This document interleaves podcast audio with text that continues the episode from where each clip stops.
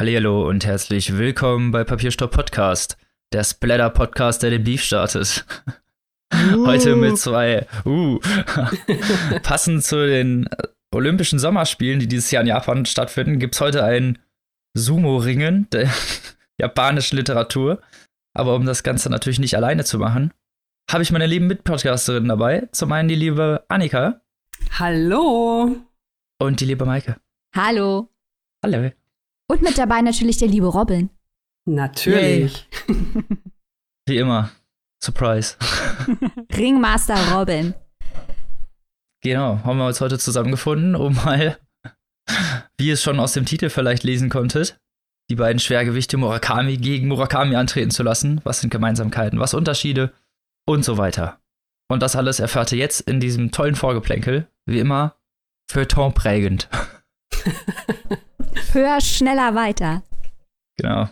Aktuell und investigativ. Und passend zum investigativen Punkt. Liebe Maike, du hast doch was rausgeschrieben, schon mal direkt zum Anfang. Oder wollen wir erstmal darüber reden, wer die beiden sind? Ich glaube, wir sollten erstmal ein bisschen vorstellen, wer die beiden Murakamis sind, denn nicht alle sind so besessen von japanischer Literatur wie wir. Und was? Insbesondere, ich weiß auch nicht, was das für Menschen sind, die da die ganze Zeit irgendwelche anderen Bücher lesen. Wir werden die heute bekehren, das ist heute unser Ansatz. Die zwei großen Murakamis der japanischen Literatur sind natürlich Haruki, der ewige Anwärter auf den Literaturnobelpreis, und Ryū, der Splatter King. Vielleicht erstmal der bekanntere Haruki, haben bestimmt schon viele von ihm etwas gelesen. Ich würde sagen, wir nennen die beiden heute der Einfachheit halber die ganze Folge durch bei ihren Vornamen. Nicht, weil wir despektierlich sind, sondern weil wir sonst immer Murakami dahinter sagen müssen. Genau. Also, oder man durcheinander kommt, wenn man einfach nur Murakami sagt. Genau. Wer ist gemeint? Deswegen, also der bekanntere von beiden, zumindest mal in der westlichen Welt, ist wahrscheinlich Haruki, der Romane, Erzählungen, Sachbücher geschrieben hat, der als Übersetzer tätig ist. Haruki wurde 1949 in Kyoto geboren. Seine Eltern waren beide Lehrer für japanische Literatur. Die Eltern von Ryū waren übrigens auch beide Lehrer. Und Haruki wuchs in der Hafenstadt Kobe auf. Und über die Marinesoldaten, die dort stationiert waren, gelang er schon früh an westliche Musik und Literatur. Dafür hat er sich stark interessiert, besonders für Jazz. Und hier sind wir auch schon bei Themen, die später in seinen Büchern eine große Rolle spielen. Waren da auch zufällig viele Katzen in der Richtung? Ich komme jetzt zu den Katzen, pass auf, gleich kommen die Katzen. Du denkst, das wäre nur ein Scherz, aber nein. Er hat nämlich dann, als er seinen Schulabschluss in der Tasche hatte, hat er Theaterwissenschaft studiert, Haruki, führte dann eine Jazzbar in Tokio und die hieß, haltet euch fest, Peter Cat. Sachen gibt's. In seinen Büchern kam später, deswegen lacht Robin jetzt auch schon, jede Menge Katzen vor. Katzen, Jazz, viele westliche Themen, viele andere Bücher. Also man sieht, wie sein Leben ganz direkt seine Literatur geprägt hat. Er begann dann auch erst mit ungefähr 29 Jahren mit dem Schreiben, wurde dadurch ein Baseballspiel inspiriert, also auch hier der amerikanische Einfluss, stark geprägt von der westlichen Kultur. Und auch ganz wichtig bei ihm und auch bei Ryū, die surrealistischen Elemente. Ganz viele surrealistische Elemente kommen in seinen Romanen vor. Und das ist, glaube ich, auch der Punkt, der manche Leute bei ihm so ein kleines bisschen abschreckt. Die versuchen dann da irgendwie den größeren, höheren Sinn dahinter zu sehen. Aber manchmal muss man sich von seinen Welten einfach mitreißen und tragen lassen. Das ist eins der wenigen Sachen, die gerade noch so als Gegenwartsliteratur gelten, ohne irgendwie in Sci-Fi oder so abzudriften. Ja, also er oder Fantasy oder sonst irgendwas so sehr luzides. Finde ich auch, er lässt sich halt nicht so ganz festnageln auf irgendein enges Genre. Und das sieht man eben auch an seinen Sachbüchern. Also genau wie Ryū, auch hier wieder eine Verbindung, beschäftigt er sich schon häufig mit aktuellen Themen. Sowohl in seinen Romanen als auch in seinen Sachbüchern. Also er hat zum Beispiel geschrieben über das Erdbeben von Kobe, den Anschlag auf die Tokioter U-Bahn. Und Gegenwartsthemen ziehen sich auch durch seine Romane. Vor allem Themen wie Einsamkeit oder der Wunsch, sich mit anderen Leuten zu verbinden, Beziehungen aufzubauen und Beziehungen zu erhalten. Auch im Leben anzukommen ist oft ein gern genommenes Thema von ihm. Wenn man da jetzt mal Kafka am Strand zum Beispiel nimmt, ne, der ja eigentlich die ganze Zeit nur auf der Suche nach sich ist. Ja, das sehe ich genauso. Es geht ganz häufig darum, auch häufig sind es ja Männer, die gerne Jazz hören, die Probleme haben, glücklich zu werden mit Frauen. Das sind so klassische dieser Einsamkeitsbeziehungsthemen. die von Rüdern später in komplett anderer Art und Weise auch behandelt werden, aber halt ganz anders. Ganz anders, da kommen wir aber noch zu. Genau. Vielleicht noch interessant für uns hier in Deutschland, beim Literarischen Quartett, also nicht dem, das es jetzt gab, die ganze Zeit mit Beidermann, sondern das alte noch mit Reich-Ranitzki und Karasek, da kam es ja einmal zu einem großen Skandal. Das Molotow-Cocktail Literarische Quartett. Eskalation. Genau, die narrative Eskalation. Genau. Da erinnert man sich ja noch, dass damals es Ärger gab. Die haben sich richtig böse gefetzt wegen einem Buch. Und dieses Buch war tatsächlich Harukis gefährliche Geliebte, was später neu übersetzt wurde als Südlich der Grenze, Westlich der Sonne. Also damals haben die sich wirklich da... Wurde übrigens bereits im Podcast vorgestellt, falls ihr was darüber wissen wollt. Sucht die Folge. Nur mal so kleine Werbung am Rande. Genau. So. Noch eine kleine Gemeinsamkeit zwischen Ryū und Haruki. Beide werden von der hervorragenden Ursula Gräfe ins Deutsche übersetzt. Was Ryū allerdings noch nicht geschafft hat, wozu Robin aber Auskunft geben kann, ist sein eigenes Murakami-Bingo zu haben. Ja, auf jeden Fall. Ich weiß nicht mehr, welches Magazin es war. Ich glaube, es war die New York Times. Ja. Die ein Murakami-Bingo rausgebracht haben. Also ein Haruki Murakami-Bingo. Die haben extra gesagt, wir wollen nur noch die Vornamen sagen. Wir verwirren uns selber. Ja, genau, natürlich. Und da stehen dann zum Beispiel Sachen drauf wie Tokio, nachts im Regen, Katzen, Jazz, die Sachen, die du schon angesprochen hast. Also viele Leitthemen, die eigentlich sehr oft seine Bücher durchziehen. Also es ist, glaube ich, niemals der Fall, dass man ein Haruki Murakami-Buch liest und nichts von diesem Bingo ankreuzen kann. Wahrscheinlich ist sogar eher, dass man sogar sehr viele Sachen voll kriegen wird. Und das ist natürlich eine sehr lustige Beschäftigung, weil es natürlich eigentlich recht ungewöhnlich ist, vor Autoren so viele Parallelen zu haben in ihren Romanen und dabei trotzdem irgendwie noch so viel kreative Freiheit und Abwechslung zu bieten, dass es spannend bleibt. Robin, ich weiß, du magst auch Haruki sehr gerne, vor allem Kafka am Strand. Was hat dich denn da so beeindruckt? Ja, Kafka am Strand ist so eine Coming-of-Age-Geschichte, könnte man sie nennen. Mit einem Jungen, der Kafka heißt. Es geht nicht um Franz Kafka, keine Angst. Ich glaube, das ist bei vielen Leuten, dass direkt die Schweißperlen auf die Stirn getrieben wird, wenn irgendwo Kafka draufsteht. Weil das natürlich mit nicht gerade einfacher Narrative und Diktion verbunden wird. In diesem Fall geht es aber überhaupt nicht um Kafka, beziehungsweise schon, aber zwei Murakamis und zwei Kafkas wird immer besser hier. Genau, es wird immer verworrener hier. Ja, und Robin scheint irgendwie eine Vorliebe zu Büchern zu haben, die irgendwas mit Kafka zu tun haben, aber irgendwie auch nicht. Vor 2 Wochen hatten wir ja hier von Ian McEwan die Kakerlake. Das war ja auch mit Kafka, aber nicht, aber auch eine schöne Parallele. Ja, ich lese immer um Kafka rum. Du schleichst dich vorsichtig an, okay. Ja, genau. Nein, an Kafka am Strand hat mir vor allem gefallen diese luzide Auswirkungen, weil man davon am Anfang nicht ausgeht. Es ist ein sehr ruhiger Roman. Es geht viel um emotionale Entwicklung, um, wie du es vorhin auch schon gesagt hast, so Leitthema Einsamkeit, um ja, sich selbst finden und vor allem halt später entwickelt sich doch eine sehr abgedrehte Narrative, die halt wirklich, die man kaum erklären kann. Also um da irgendwie reinzukommen, muss man das Buch gelesen haben. Sonst ist alles, was man erzählt, irgendwie so ein bisschen schwachsinnig. Das ist so, als würde man irgendwie jemandem den Plot von einem Stephen-King-Roman erzählen. Da kratzt sich auch jeder am Kopf. Ja, ich finde auch, Haruki schafft so eine Form der eigenen Wirklichkeit, die nicht, also das ist ja kein sozialer Realismus oder sowas. Er schreibt überhaupt nicht. Aber gleichzeitig ist es halt keine Fantasy-Literatur. Es ist irgendwie so, als ob man einer ganz bestimmten Form der Weltwahrnehmung folgt. Und das macht es so faszinierend. Finde ich auch, ja. Es ist auch so eine sehr abgeschottete eigene Welt. Mhm. Und wie du es ja auch schon gesagt hast, hat überhaupt keine sozialen Probleme. Es ist alles sehr, also zumindest die Welt, in der sich die Charaktere entfalten, oft sehr fast märchenhaft, könnte man sagen. Ja, wobei schon, also diese Einsamkeit und es ist sehr runtergebrochen auf die Charaktere, wie du sagst. Aber die Probleme, mit denen sie konfrontiert sind, die kommen aus einem größeren gesellschaftlichen Kontext. Aber den zu diskutieren, das macht Haruki quasi immer auf der persönlichen Ebene. Er macht nicht das Panorama auf. Nee, genau, es ist dann immer sehr individuell.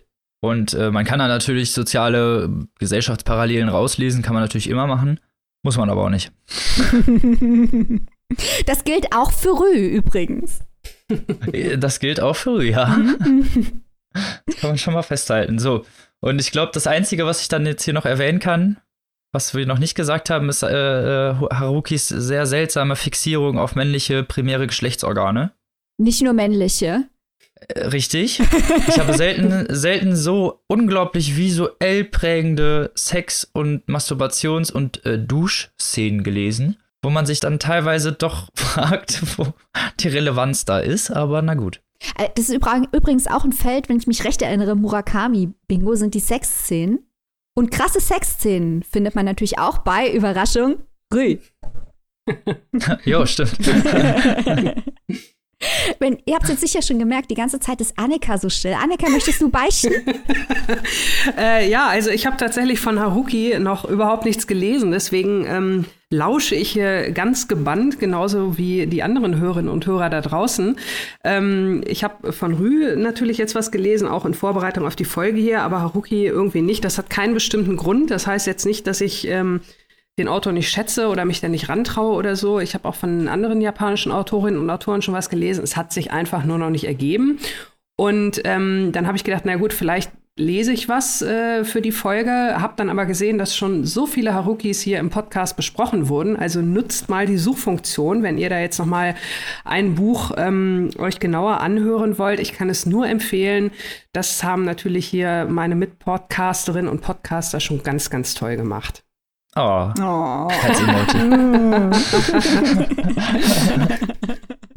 Das können wir euch nur empfehlen, weil wir stellen in diesem Fall natürlich jetzt nur 3 Ryū-Werke vor. Aus gegebenen Gründen, weil wir halt einfach schon sehr, sehr viele Murakamis im Podcast hatten.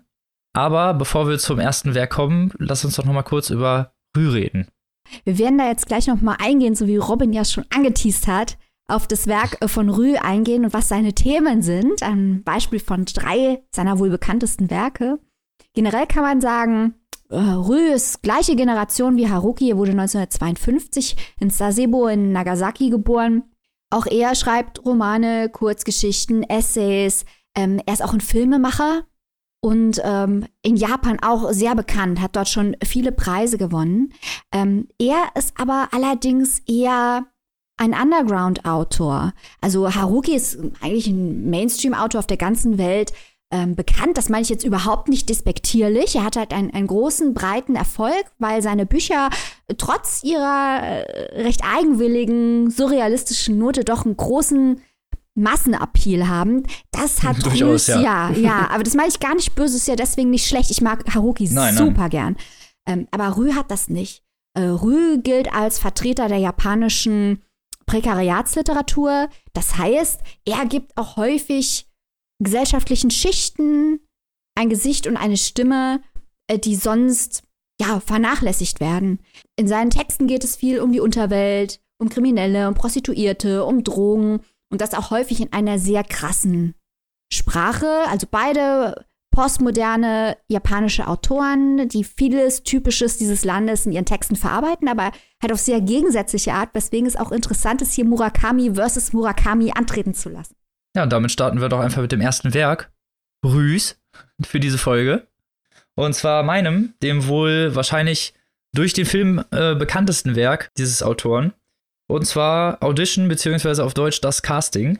Ja, das Buch ist 1997 im Original erschienen und folgt dem Dokumentarfilmer Ayoma, der nach dem Tod seiner Frau, der bereits 7 Jahre zurückliegt, so langsam wieder neue Bekanntschaften machen möchte, sagen wir es mal so. Aber eigentlich, von Anfang an ist klar, er möchte eine neue Frau. Was natürlich irgendwie schon mal so ein bisschen komisch ist, ne? Finde ich zumindest. Also man sucht sich ja nicht, geht ja nicht rum und sagt, okay, ich hole mir eine Ehefrau. Creepy. Unterstützt von seinem Sohn Shigehiko, ja, möchte er sich wieder in die Dating-Gefilde begeben, nennen wir es mal so, und ja, da er natürlich so ein bisschen eingerostet ist und auch sonst irgendwie sehr spezielle Ansprüche hat, nennen wir es mal so, denkt er sich dann, dass er abseits von Zeitungsanzeigen oder Tinder oder sonst was Tinder? 1987 oder was? Nee, 97? Ja. Klar. Und das halt diese creepigen Anzeigen in der Wochenzeitung.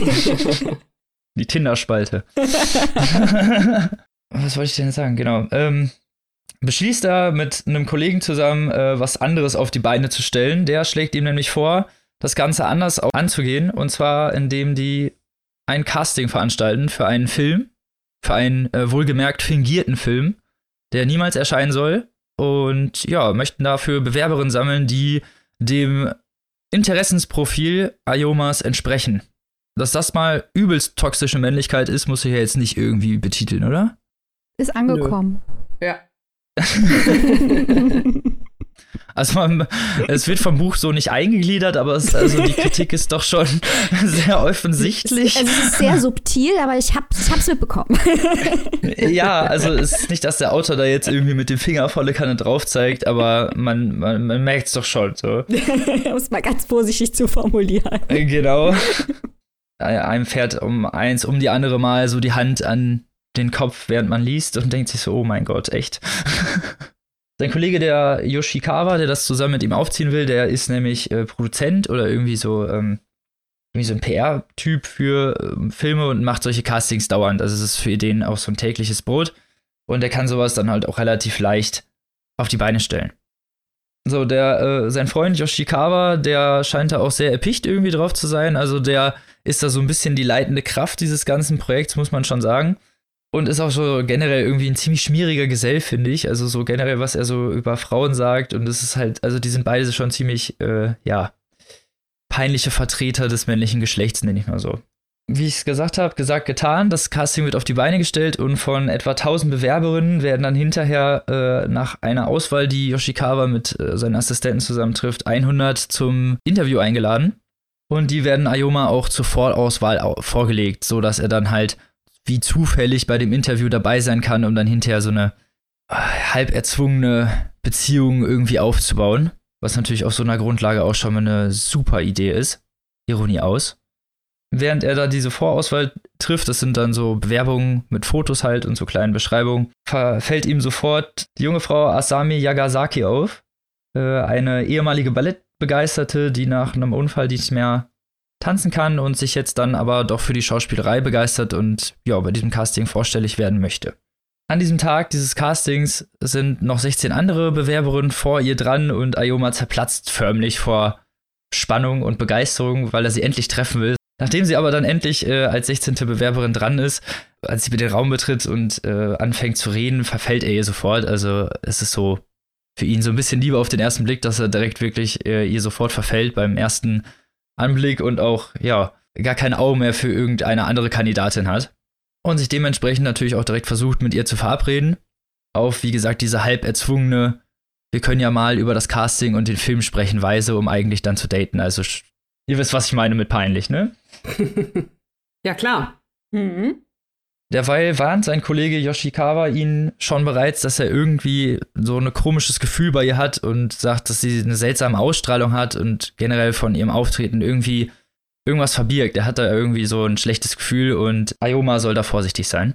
Ayoma hat da natürlich überhaupt kein Verständnis für und ist sogar sauer auf seinen Freund, dass er überhaupt solche Anschuldigungen macht und geht mit der Asami essen. Und während die beiden essen sind im Restaurant, kommt ein Mann im Rollstuhl vorbeigefahren, der, als er Asami erblickt, ungefähr in Schockstarre verfällt. So jemand, der halt in komplette Todesangst verfällt, wirklich. Als hätte er das Antlitz des Todes persönlich gesehen. Was natürlich eigentlich auch schon nicht so normal ist. Und Ayoma denkt sich aber nicht so viel dabei, auch wenn sich bestimmte Sachen immer intensivieren. Sie erzählt dann zum Beispiel, dass sie einen Agenten hat und wo ihre Familie lebt und erzählt davon. Und später findet aber sein Kollege Yoshikawa raus, dass diese Sachen alle überhaupt gar nicht wahr sind und dass Asami anscheinend überhaupt gar nicht die Person ist, die sie vorgibt zu sein. Aber Ayoma, wie man dann manchmal blind vor Liebe so ist, läuft halt geradewegs in sein Verderben. Und wie es da weitergeht, erzähle ich nicht. Fies. Ab da müsst ihr selber sehen, wie diese Liebschaft sich dann entwickelt und ob das Ganze denn wirklich so ist, wie Ayoma glaubt. Kleiner Hinweis, ist es nicht. Ja. Spoiler. Ich glaube, das konnte man sich von meiner Erzählung schon denken, dass da ein bisschen mehr hinterher steckt. Aber was da wirklich hintersteckt, die Fulminanz und die, ja, nennen wir es mal wirklich doch krasse Brutalität, erschreckt einen dann doch. Man denkt halt am Anfang, es ist ein Buch, wie du es ja auch beschrieben hast, Robin, wo es um darum geht, wie eine patriarchalisch strukturierte Gesellschaft Frauen unterdrückt. Ja, als Spielzeug auch benutzt halt, ne, wirklich. Also dieses Casting auf die Beine stellt und ja auch eine Aussicht auf Arbeit gibt, ne, auf einen Job. Genau, die Frauen blendet und betrügt. Nur um die in diese klebrige Falle da zu löcken, so. Und ja auch gar nicht klar ist, dass sie ja jetzt auch auf ihn steht. Weißt du, was ich meine? Das ist so mit dieser Annahme, Rolle, so nach dem Motto. Ja. Nee, nö, so. Ja. Das ist wirklich ganz übel zu lesen.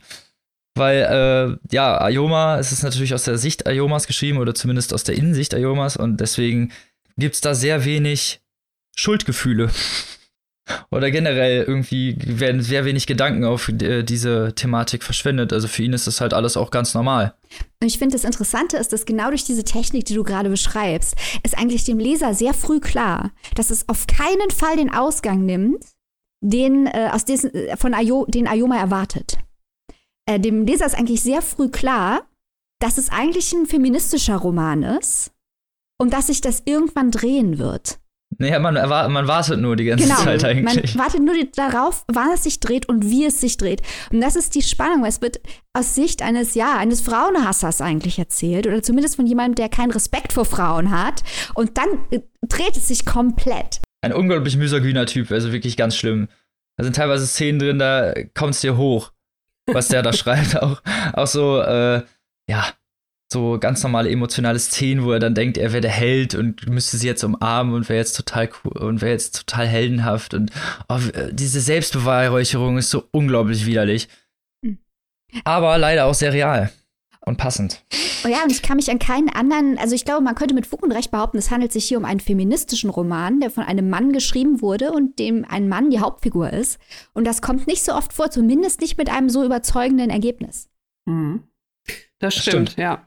Also ich fand das auch sehr interessant, Robin, das hast du ja auch gerade gesagt, wie schnell er dieser Frau verfällt. Also man könnte ja auch meinen, dass zumindest dieser Anfangteil so ein bisschen auch mit diesem Klischee von dieser Insta-Love spielt, ne? Also ich sehe jemanden und bin sofort nur noch Herzchenaugen und rosarote Brille und dies und das und jenes. Also das ist ja bei ihm richtig wie so eine, dieses Überromantisieren, wie er das auch beschreibt, alles, was die Frau macht, das ist ja, also du meine Güte, man glaubt es kaum. Genau, ich habe mich gefragt, ist das Überromantisieren oder hat er da schon so eine Art Fetisch irgendwie aufgebaut rund um diese Frau? Das fand ich also ganz interessant.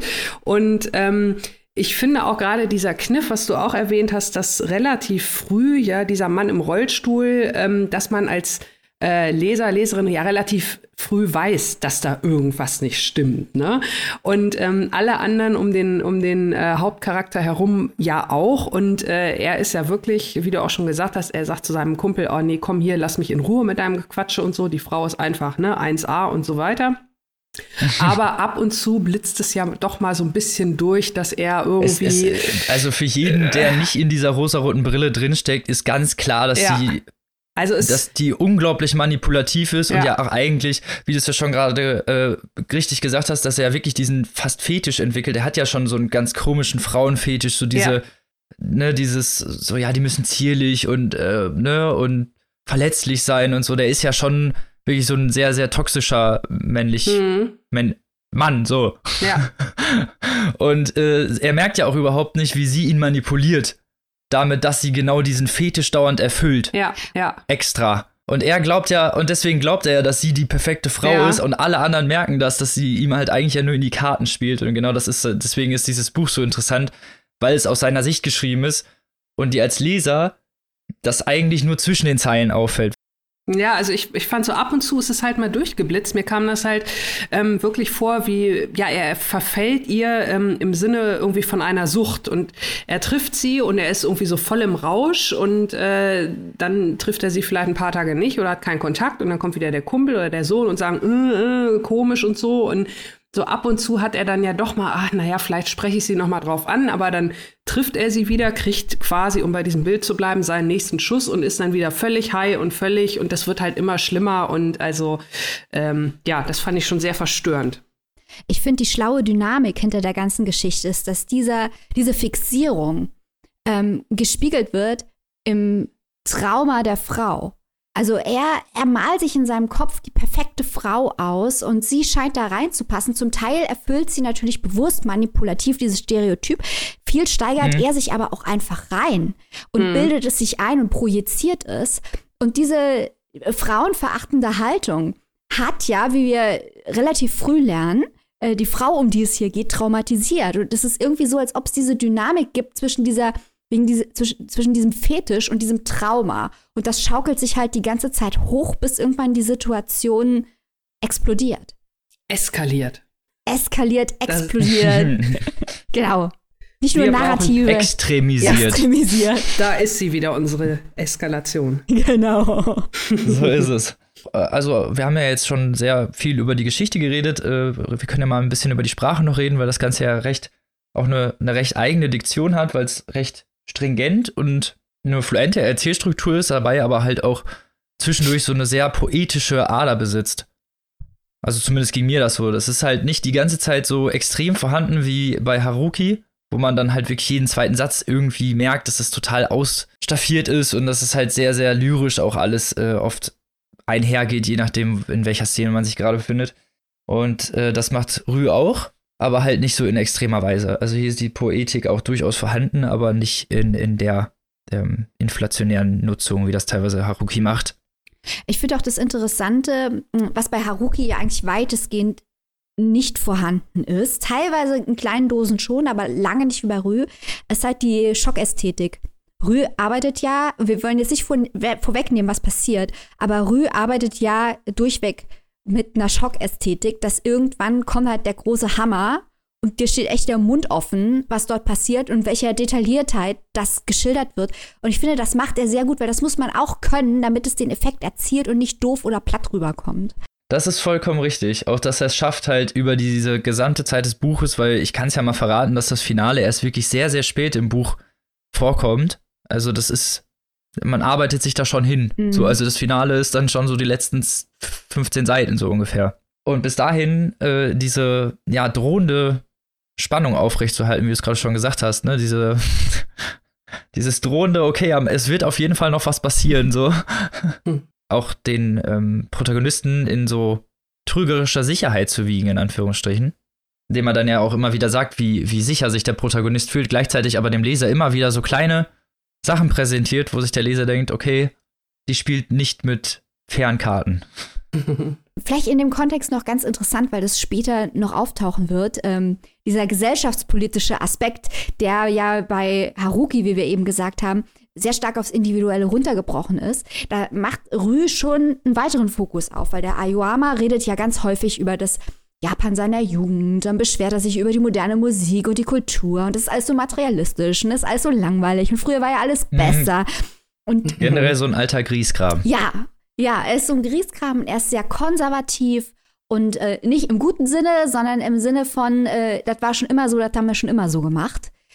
Das spielt eine große Rolle, weil auch das eine Haltung ist, gegen die natürlich seine Frau oder die Frau aufbegehrt auf ihre Art, während sein Sohn, interessanterweise, der ja dann auch ein Mann ist, das nicht unbedingt tut. Das ist richtig.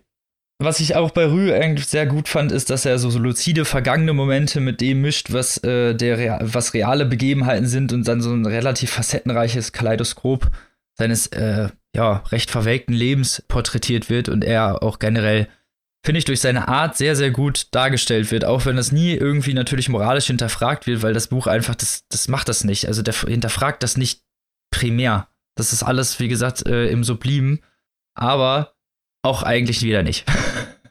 Also sagen wir es mal so. Wie wir es ja vorhin schon gesagt haben. Ja, also die Haltung von Ryū, was Ryū zu der ganzen Sache denkt, das bleibt dem Leser nicht verborgen. Nein, auf keinen Fall. Aber ich kann es nur empfehlen, weil das Ganze unglaublich viel Spaß macht zu lesen und mit 192 Seiten auch nicht unbedingt gerade was ist, was jetzt lange dauert. Ich glaube, ich habe 2 Tage gebraucht und ich sag's ganz ehrlich, wenn man da erstmal so ein bisschen drin ist, auch wenn man es schafft, so mit der Geschichte einzuwerden und diese dunkle Vorahnung auch so ein bisschen durch diese Seiten merkt, dann möchte man doch schon gerne wissen, wie das ausgeht. Und falls ihr das auch gerne wissen wollt, könnt ihr das Ganze erwerben beim Septime Verlag für 12,90 € oder 12,99 € als Buch bzw. als E-Book. Und vielen Dank dem Verlag, dass ich das als Rezensionsexemplar bekommen habe.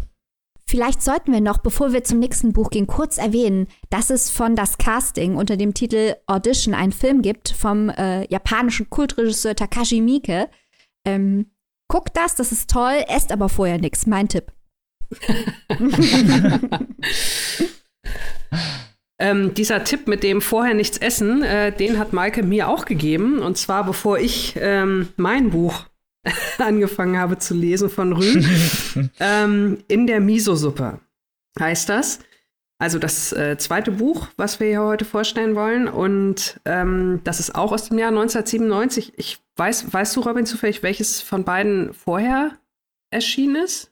Nicht genau, okay. Nein. Gut, aber ungefähr also zur gleichen Zeit erschien im Original auf Japanisch, in Deutsch erst knapp 10 Jahre später, 2006.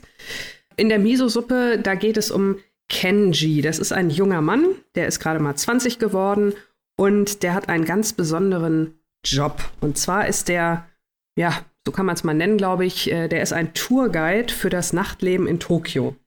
So, und wenn man jetzt an das Nachtleben, also ganz speziell natürlich, sage ich mal, jetzt gar nicht unbedingt Nachtleben im Sinne von Disco oder Club, sondern vielleicht in erster Linie, Tourguide durch das Rotlichtviertel. Sprechen wir es mal so ganz direkt aus. Koks und Nutten, ja? Genau.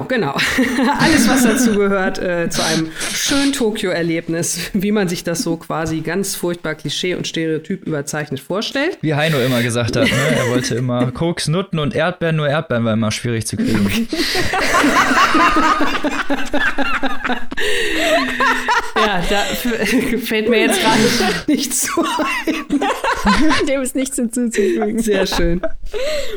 Entschuldigung, den muss ich raus. Alles gut. Ja, also das Buch ist, wie gesagt, schon über 20 Jahre alt und vielleicht einmal kurz vorab, als ich diesen Klappentext so gelesen habe, ich meine auch, sage ich mal, heutzutage im Jahr 2020, man sieht das ja immer mal im Fernsehen, wie das da so in Japan oder nicht nur in Japan, sondern vielleicht auch in Südkorea, was es da für Möglichkeiten gibt, für Menschen einander kennenzulernen, die ja, sage ich mal, vielleicht zu so den europäischen Gepflogenheiten doch nicht unbedingt ähneln. Also im Nachtleben in Tokio von 1997, und das fand ich halt so spannend, weil das klingt für mich irgendwie alles so aktuell. Da gibt es natürlich Dinge, die man auch aus Europa kennt, Stripclubs und Peepshows und so weiter. Da gibt es aber auch Straßen, in denen ältere Männer dafür bezahlen, dass sie einfach nur mit Highschool-Mädchen reden. Und diese Highschool-Mädchen, für die ist das also ein schöner Nebenverdienst, die stehen dann da einfach rum und dann kommt ein älterer Mann und die unterhalten sich dann wirklich nur. Es geht wirklich auch da wieder dieses Thema Einsamkeit oder der alte Mann, der halt vielleicht sich einfach nur gut fühlt, wenn er mal eine Stunde mit einer 16-Jährigen über keine Ahnung was für Themen quatscht. Also das muss gar nicht unbedingt sexuell sein, das ist einfach nur dieser kommunikative Austausch. Beisammensein. Genau, beisammen sein, genau.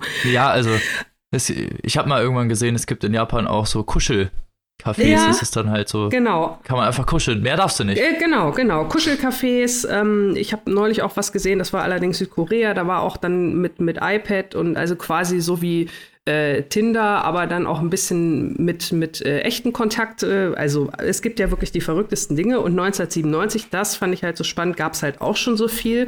Unter anderem, und da spielt auch ein großer Teil des Romans, die sogenannten Omiyai-Pubs. Ich hoffe, ich habe das jetzt richtig ausgesprochen. Das sind sozusagen so Matchmaking-Pubs. Also auch dienen zum Kennenlernen. Frauen können da umsonst rein, die können sich da hinsetzen, die können Karaoke singen. Männer müssen Eintritt bezahlen und können dann mit den Frauen, die eventuell auch Professionelle sind, aber eigentlich auch, sage ich mal, irgendwelche Frauen, die da halt hingehen und jemanden kennenlernen möchten. Es muss also nicht nur prostituiert werden. Die Männer müssen auf jeden Fall bezahlen. und können dann den Frauen so kleine Zettelchen zustecken. Das hat mich auch so ein bisschen damals an die Schulzeit, ne? Willst du mit mir gehen? Ja, nein, vielleicht. Da steht dann irgendwie auf dem Zettel, machen die so einen kleinen Steckbrief, ne? Ich bin so und würde dich gern kennenlernen oder was auch immer. Und die Frauen haben dann halt die Möglichkeit, eine Reaktion anzukreuzen, ja, lass uns was trinken oder von ja, lass uns was trinken hier in dieser Bar bis mach mit mir, was du willst. Ne? Also das dann vielleicht eher für die Professionellen. So, das nur mal um so diese Szenerie. Also es gibt unheimlich viele Möglichkeiten und natürlich hat jeder Laden auch seinen eigenen Code und jeder Laden hat sein eigenes Set an Regeln, was darf ich nicht. Und deswegen sind natürlich solche Leute wie unser Titelheld Kenji absolut begehrt, weil die kennen nicht nur die heißesten Clubs und die besten Locations, sondern die wissen auch, wie man sich da am besten durchbewegt. Den Verhaltenskodex. Genau. Und es ist der 29. Dezember. Und Kenji bekommt an diesem Tag einen neuen Kunden. Und bevor er diesen neuen Kunden kennenlernt, liest er in der Zeitung von dem Mord an einem Highschool-Mädchen, der ihn sehr betroffen macht. Und diese Nachricht überschattet sozusagen auch dieses Kennenlernen mit seinem neuen Kunden, weil Kenji durch diesen Mord und diese Brutalität irgendwie so ein bisschen in so eine möglicherweise paranoide Schiene abdriftet. Und als er dann seinen neuen Kunden kennenlernt, das ist Frank, ein US-Tourist, der kommt ihm irgendwie mehr oder weniger von Anfang an leicht verdächtig vor. Also auch hier haben wir wieder dieses, sage ich mal, dieses Thema des Verdachts. Frank bucht Kenji für 3 Tage. Kenji soll ihn also durch das Nachtleben führen und macht das auch am ersten Tag. Dann sind die da halt in so einer Peepshow mit Glory Hole, also was es da nicht alles gibt. Und die unterhalten sich natürlich auch so ein bisschen. Zwischendurch geht man ja mal irgendwie was trinken oder wie auch immer. Und Kenji ist aber halt, wie gesagt, durch diese Nachricht von vornherein reagiert auf bestimmte Signale. Also irgendwie findet er Frank so ein bisschen komisch und irgendwie gar nicht so wie die anderen Amerikaner, die er schon kennengelernt hat. Und irgendwie sieht auch sein Gesicht manchmal ein bisschen merkwürdig aus. Also man hat so das Gefühl zunächst, dass er sich da so sehr reinsteigert und sich an so Kleinigkeiten hochzieht. Ja, aber wie man sich denken kann, im Laufe der Zeit, also gerade dann auch am 2. Tag, da geschieht dann noch ein Mord und Kenji ist dann also noch mehr, bespricht das auch mit seiner Freundin June, äußert da auch seine Paranoia und liest dann auch so ein bisschen, wer weiß und so weiter und so fort. Er trifft sich aber trotzdem noch mal mit Frank und gemeinsam tauchen sie also sowohl immer tiefer ins Nachtleben ein, als auch sozusagen immer mehr in Kenjis eigene Paranoia, die dann auch noch durch diverse andere Leute zusätzlich befeuert wird, die Frank dann also auch kennenlernen und den auch irgendwie komisch finden. Und das Ganze gipfelt dann in diesem Omiyai-Pub, wo die beiden dann halt 2 Frauen ansprechen. Da kommt es dann sozusagen zum dramatischen Höhepunkt des Buchs. Und das ist also wirklich äußerst brutal und grafisch beschrieben. Das stimmt schon, dass man da vielleicht nicht unbedingt was direkt voressen sollte. Also ich fand es wirklich sehr, sehr, sehr heftig. Da gibt's schon mal die Parallelen. Ja, ja. Also das ist schon wirklich Horror vom Feinsten, weil das Buch geht danach noch eine Weile weiter. Das ist also so ein bisschen der Unterschied zu dem Casting, dass das halt nicht auch sozusagen auf den finalen Höhepunkt hinausläuft. Genau, es geht noch so ein bisschen weiter. Am Ende, also eigentlich ist zwischendrin alles klar, denkt man sich so, okay, aber dann irgendwie auch nicht, weil Frank erzählt dann noch mehr und irgendwie hat man so, man verliert so ein bisschen den Überblick, also nicht, was nicht an der Erzählstruktur liegt, sondern man stellt sich jetzt die Frage, ja, da ist natürlich zum einen die Frage des verlässlichen Erzählers und des verlässlichen Franks, ne? Der erzählt ziemlich viel, das könnte alles stimmen, vielleicht aber auch nicht. Inwiefern spielt da die Psyche, die Psychose vielleicht eine Rolle? Also inwiefern sind vielleicht auch bestimmte Vorfälle schuld an dem, was da passiert ist? Also ihr seht schon, ich tanze hier so ein bisschen auf Eierschalen rum, weil ich natürlich die Handlung an sich nicht spoilern möchte, aber es ist jetzt ein Buch, das war, wie gesagt, sehr grafisch und sehr brutal, also es hat mich schon geschockt, aber es war jetzt nicht so, dass ich gesagt habe, oh, das ist jetzt einfach nur so Splatter ohne Ende und ohne Sinn und ohne Verstand, sondern es gibt auch hinterher dann noch genug zum drüber nachdenken, wieso, weshalb, warum ist das eigentlich alles so? Und das fand ich also wirklich sehr interessant und das hat mich auch immer, ja, mich hat das auch richtig in so einen Leserausch gepackt. Also ich musste das dann auch relativ schnell durchlesen, weil man ist wirklich wie Kenji da irgendwie so ein bisschen eingelullt von Frank und von seiner Geschichte und von allem, was da irgendwie komisch ist. Also das war eine ganz andere und wirklich auch sehr interessante Leseerfahrung, muss ich sagen. Ja, das schafft Ryū sehr gut, so eine subversive Spannung da aufzubauen. Genau, ne? Genau. Und man sieht auch bei dem Buch ganz gut diesen Prekariatsliteraturcharakter. Also man sieht die Tokioter Unterwelt, gerade wie du es gerade beschrieben hast, den Habitus, den die dort haben, diese Halbweltcharaktere, diese Drifter. Und dann kommt wiederum der Amerikaner. Ich glaube, es spielt eine große Rolle, dass Frank, was ja erstmal auf Deutsch offen oder freimütig heißt, auch kein Zufall, dass der Amerikaner ist. Der Amerikaner kommt rein nach Japan, stellt sich aus recht komisch heraus. Wir werden jetzt nicht verraten, was der noch so macht. Jedenfalls wird Kenji Komplize, indem er nicht eingreift. Ja. Und ich glaube, das ist politisch recht interessant, mal über diese Konstellation nachzudenken. Ja. Vor dem Hintergrund der japanischen Geschichte. Das stimmt allerdings. Und ich muss auch sagen, ich fand das auch total interessant zu lesen, dass Frank also wirklich auch so, finde ich, relativ authentisch geschrieben ist. Also er ist nicht so komplett überzeichnet. Maike, du hast ja ganz am Anfang im Vorgeplemper. Entschuldigung. Danke für die Wertschätzung. Im Vorgeplänkel gesagt, dass Haruki also auch viel an westlicher Kultur interessiert ist und das auch viel studiert hat oder sich da viel informiert hat. Und das hatte ich also bei Ryū auch das Gefühl. Zum einen, dass der Amerikaner also wirklich sehr, sehr, sehr authentisch rüberkommt.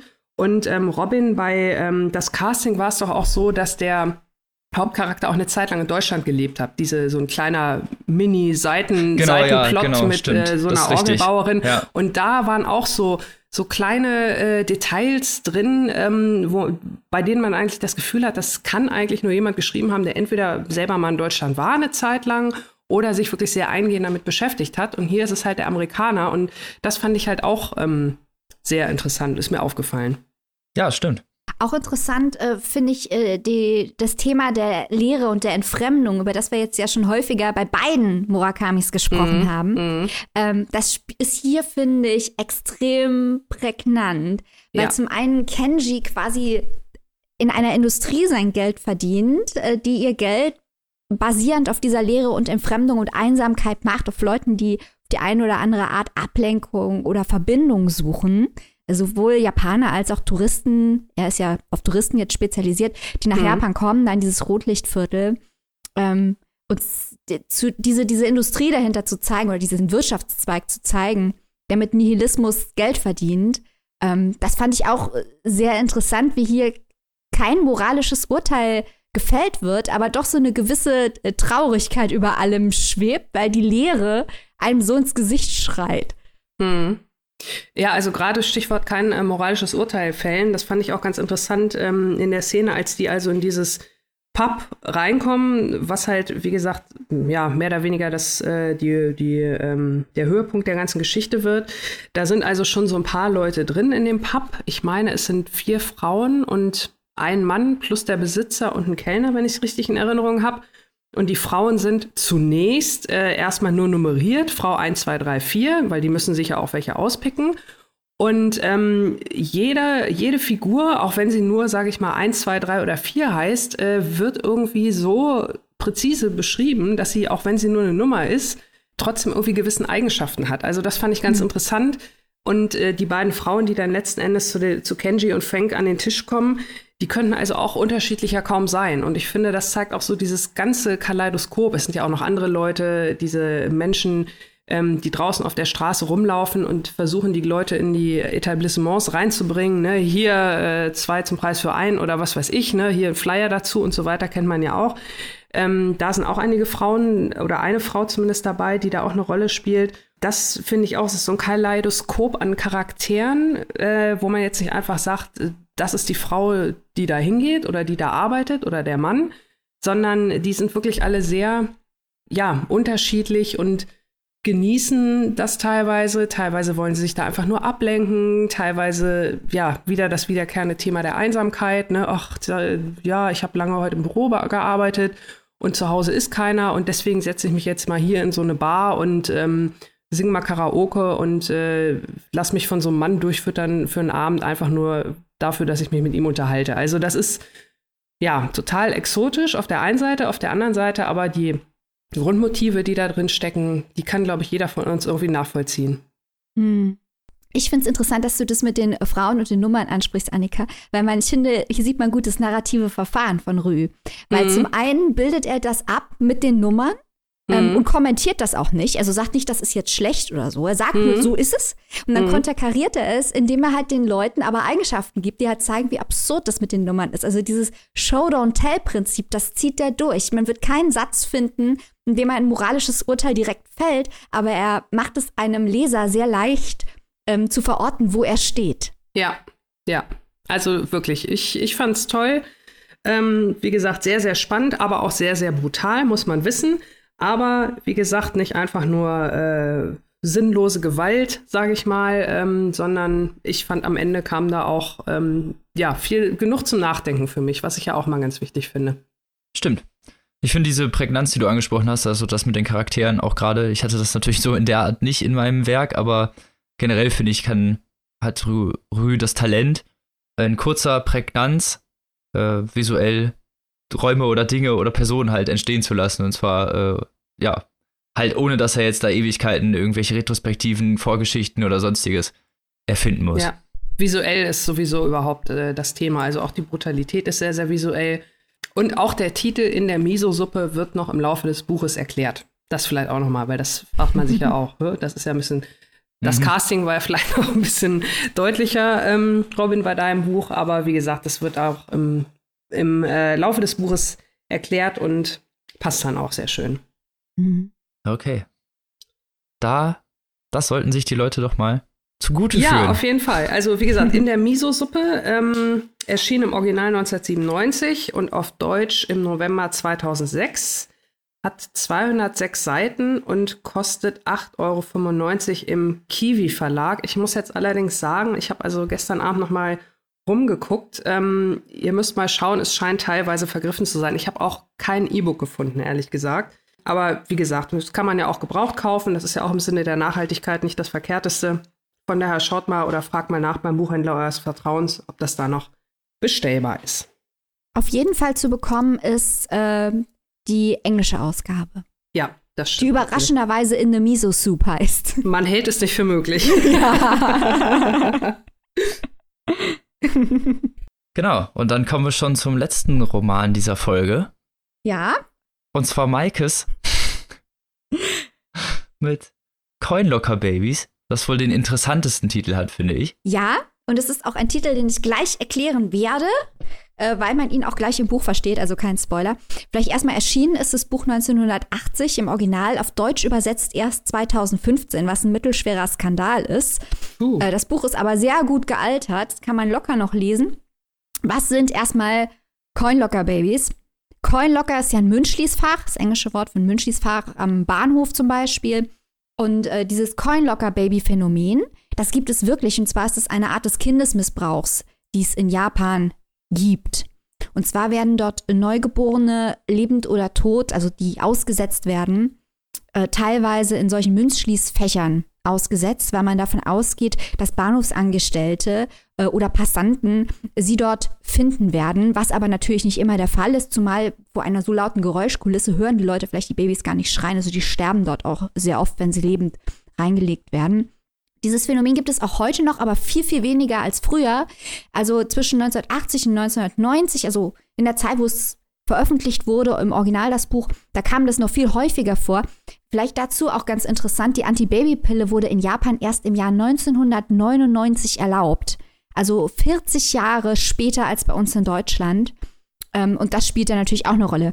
Das vielleicht als Hintergrund, also auch das genau wie die anderen Bücher doch angesiedelt vor realen gesellschaftlichen Phänomenen, die es in Japan gibt. Und wir werden hier in diesem Buch auch auf noch viel mehr Gesellschaftskritik stoßen. Wer sind jetzt die Hauptfiguren in Coin Locker Babies? Überraschenderweise 2 Coin Locker Babies.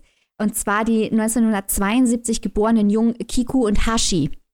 Die können durch glückliche Umstände vor dem Tod in einem solchen Münzschließfach gerettet werden kommen dort in ein Waisenhaus und werden dort mit amerikanischen Methoden, hier haben wir wieder Amerika als Motiv, therapiert, weil die sind natürlich schwer traumatisiert durch dieses Erlebnis in der frühen Kindheit.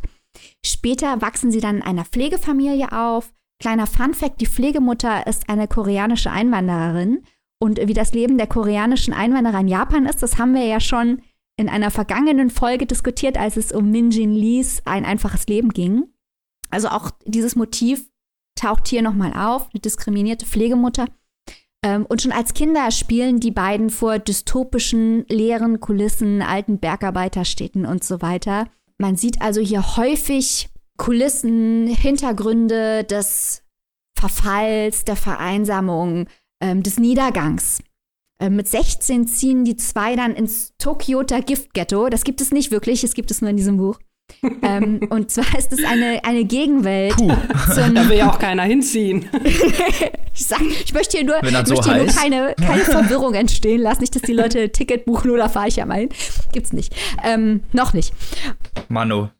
Also mit 16 ziehen die dorthin ins Tokioter Giftghetto. Und zwar ist es eine Gegenwelt zur Glitzerwelt von Tokio, die hier als korrupte, repressive Machtzentrale dargestellt wird. Wir haben hier einen stark dystopischen Charakter. Die wohnen also quasi in der Gegenwelt, in der Unterwelt, im Giftghetto, zusammen mit Drogenhändlern und Prostituierten und Künstlern. Also ganz vielen. Also der Gegenpol zur Establishment-Orgie. Ganz genau. Aber es ist nicht so, dass es eine Kommune wäre, wo sich alle lieb haben, sondern das ist ein ganz hartes Pflaster. Aber es ist eine Gegenwelt zum glitzernden Tokio. Interessant zu allem, was ich jetzt gesagt habe, ist auch die Phase, die Ryū hier porträtiert oder in der er schreibt. Das war in Japan eine Phase des Aufschwungs und die sich später aber als Blase herausstellte. Und vieles, was in diesem Buch vorkommt, ist wahnsinnig hellsichtig, weil wenn wir heute lesen, das Tokioter Giftghetto, dann denken wir an Fukushima. Das ist aber damals noch überhaupt nicht passiert. Ja, weil auch hier geht es um diese Art der Vergiftung, der Umweltvergiftung durch den Menschen. Deswegen heißt es ja Giftghetto. Ach so, ich dachte eher, es geht hier so um Drogen. Auch. Das ist doppelt. Also das hat einen Charakter, einen ambivalenten Charakter. Aber es geht hier auch viel um Umweltverschmutzung, und Müll und so weiter und so fort, aber auch Sex und Drogen, auch wichtig in diesem Giftghetto. Aber wichtig halt zu sehen, dass dieses Buch herauskam, als dieser ökonomische Aufschwung da war und er Ryū porträtierte hier quasi schon den Niedergang und das glitzernde Tokio, das glitzernde reiche Tokio, ja, als korrupt und als falsch, als leer. Also, die zwei sind Verstoßene, zum einen von der Familie, die sie ausgesetzt haben, in diesem Münzschließfach, zum anderen aber auch von der japanischen Gesellschaft, denn sie leben dort in diesem Ghetto. Die zwei begehren aber dagegen auf. Hashi, der übrigens bisexuell ist und sich zunächst prostituiert, um dort zu überleben, wird später ein Popstar und verliebt sich in eine ältere Frau, die Niwa heißt.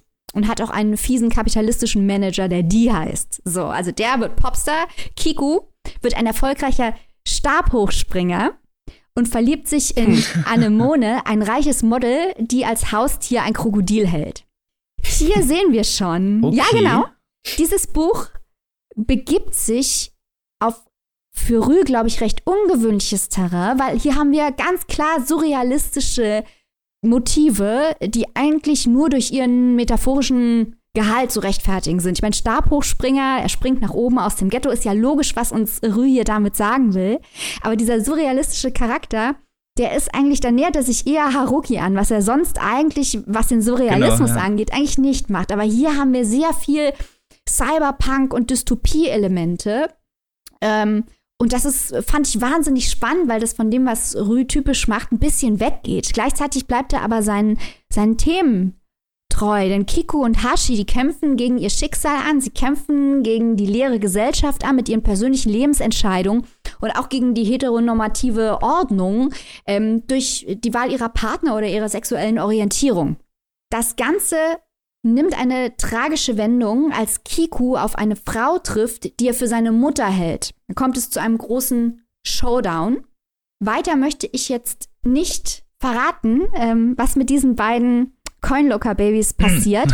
Aber lasst es mich mal so formulieren, das Ausmaß an Zerstörung, das wir in diesem Roman erleben, übersteigt die Zerstörung, die wir in euren beiden Büchern erleben, um ein Vielfaches.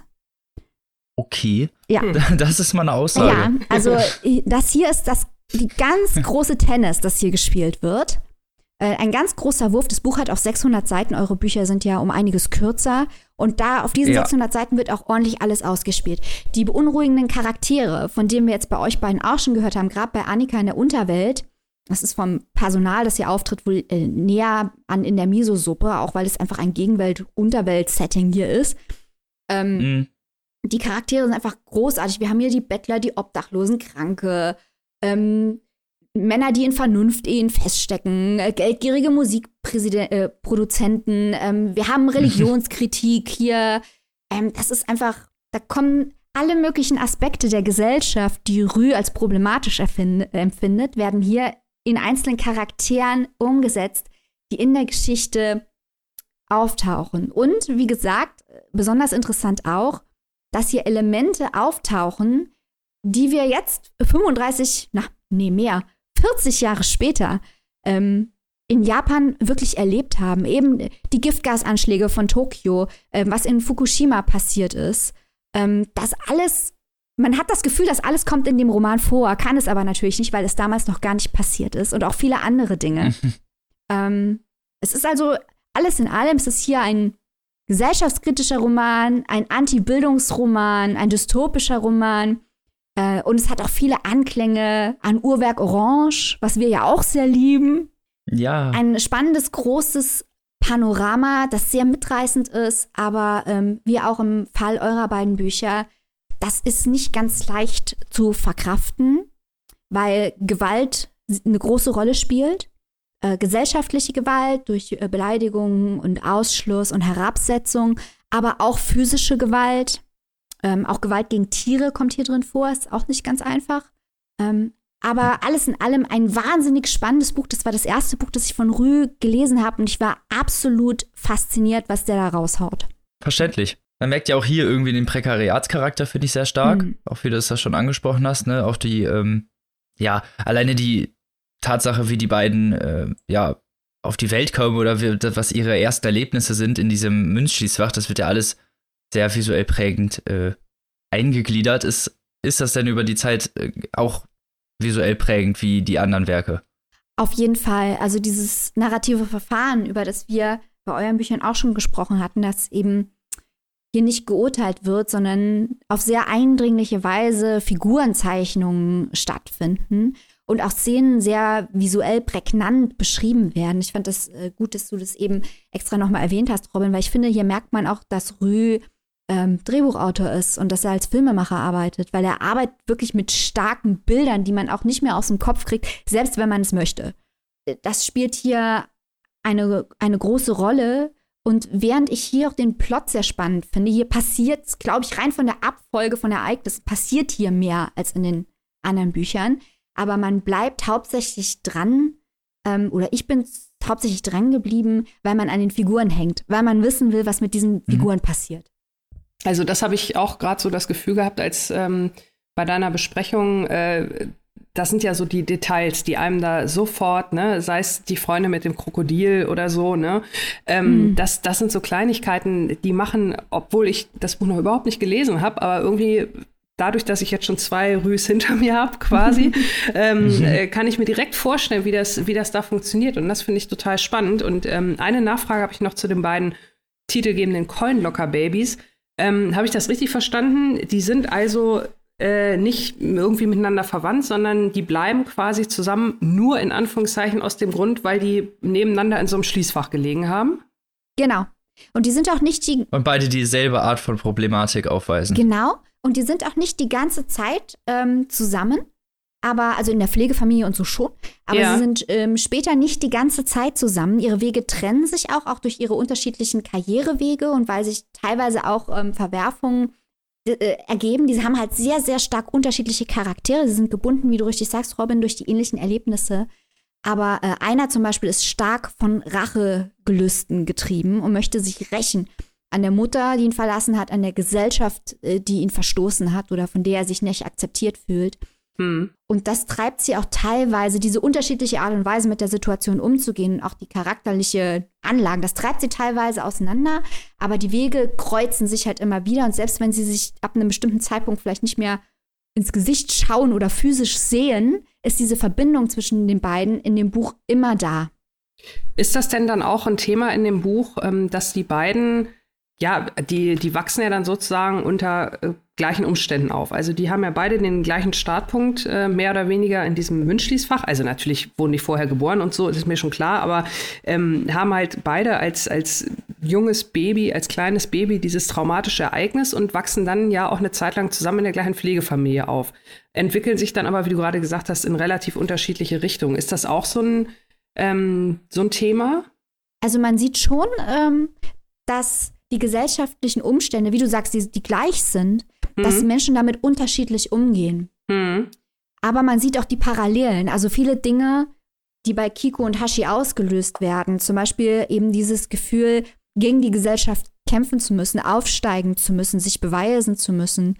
Das ist ja auch, das wirkt sich gleich auf sie aus. Und es ist ganz interessant, eben diese stark unterschiedlichen Charaktere, die aber auch sich sehr gerne haben, die viel füreinander empfinden, kämpfen zu sehen, weil viel, was sie auseinandertreibt, hat auch damit zu tun, dass sie halt dieses Trauma haben, dass sie beide bewältigen müssen, für das sie ja nichts können und wo sie unterschiedliche Wege suchen, um es zu bewältigen, was sie zusätzlich belastet, indem es sie eben auseinandertreibt ohne ihre Schuld. Verstehst du, was ich meine? Mhm.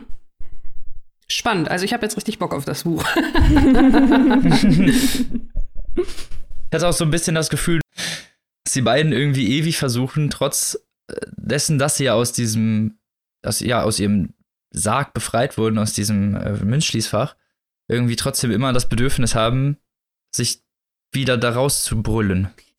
Ich hoffe, es ist verständlich, was ich meine. Ja, das ist genau das, worum es in diesem Buch geht. Und die zwei Wege, die du hast in so einer Situation als Underdog, ist natürlich, entweder du passt dich an und kämpfst dich nach den Maßstäben, die die Gesellschaft dir vorgibt, ganz nach oben, wirst halt Popstar oder Stabhochspringer, also Sportstar und bist mit dem Model zusammen. Oder du denkst dir, ihr könnt mich alle mal, ich mache euch alle platt. Das sind die zwei Möglichkeiten, die du hast, dich anpassen oder alles zerstören. Und dieses Buch, sagen wir es mal so, versucht da doch mal alles durchzuspielen. Klingt sehr gut. Da bin ich auch echt mal gespannt. Ich glaube, ich werde versuchen, das mal zu Ende zu lesen. Ja, also ich stelle fest, wir haben alle drei Bücher von Ryū gelesen und sind alle drei recht angetan. Wo sie teilweise auch relativ unterschiedlich waren von ihrer Thematik. Bei mir ging es ja relativ viel um Sexismus und Misogynie, könnte man sagen. Mhm. Einfältigkeit, Ausbeutung. Da ging es natürlich bei dir eigentlich auch so ein bisschen drum. Ja, bei mir ging es, glaube ich, ja auch viel um das Thema Gewalt. Wie entsteht Gewalt? Gewaltkreislauf, Gewaltspiralen. Was kann man dagegen tun? Das waren auch so Fragen, die ich im Kopf hatte beim Lesen. Ja, also die Thematiken sind teilweise recht ähnlich, aber es sind ja trotzdem, würde ich zumindest jetzt mal sagen, recht unterschiedliche Bücher. Auch wenn man vom Schreibstil natürlich merkt, dass es von demselben Autor geschrieben wurde. Ja, und man merkt wirklich auch die Parallelen zwischen den Büchern, wie du sagst. Also ich habe das jetzt hier, weil hier so viele Aspekte eine Rolle spielen, nicht erwähnt, aber hier geht es auch zum Beispiel um Sexismus, weil die Frau von Hashi ist älter als er und hat durch den Krebs beide Brüste sich amputieren lassen müssen.